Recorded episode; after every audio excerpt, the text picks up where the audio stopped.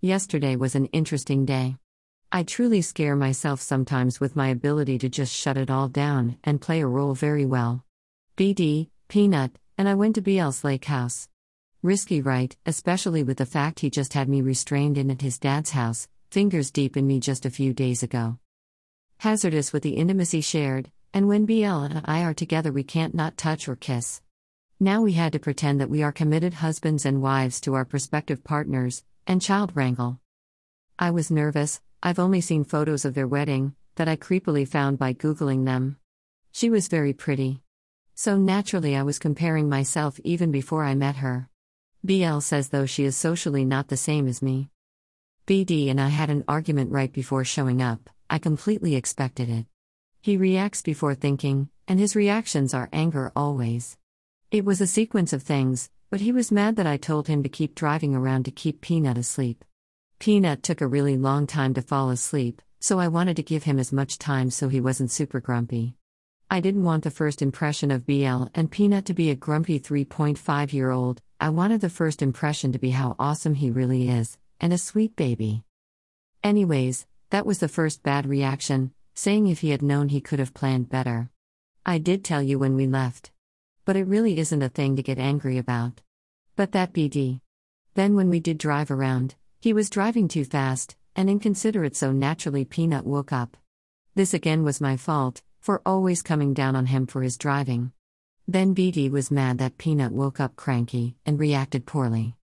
I told him to pull over, to let Peanut out of his seat and to let him have a snack.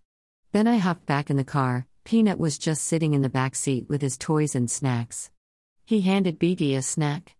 Then B D just takes off. I quickly said, "Hey, he isn't in his car seat, what the heck are you doing? Park immediately." This was my fault for not telling him, when if he had his head out of his phone he would have realized that Peanut was not in his seat, by paying attention to him when he was handing him snacks. Then when he parked, he told me to get off his ass. I told him stop just reacting. Peanut is learning this from him, and I can't take constantly being mad at. B D said, "I don't want to be here, I want to go home." I said, "I don't want you here either." Then the conversation we have had a million times happened, and which seems to happen daily. Just separating. Why can't I just pull the trigger? I guess maybe the same reason I didn't pull the actual trigger. Commitment issues? I ended it with, "We need to get Peanut out of the car, so we need to go." I again was super nervous. When we walked around the corner, I saw B L and I felt instantly calm. But then I saw her and the comparisons began. I think I am a smaller person than her, but she is skinner. Oddly enough, her arms are bigger than mine. The comparison is endless. I don't know how I feel about all of this.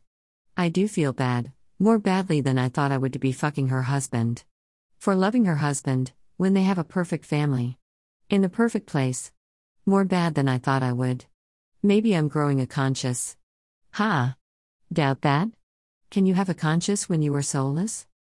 His baby is beautiful. The way he is with his baby is more so. I think the part that nearly broke me, and I wanted to scream out or run away or giggle or just explode, is when he helped Peanut. When he interacted with Peanut in the water to help him with his float. I think I have never felt anything like that feeling before. I broke into a giant grin, and I didn't care who saw me or saw me staring. Adult responsibilities, gotta go.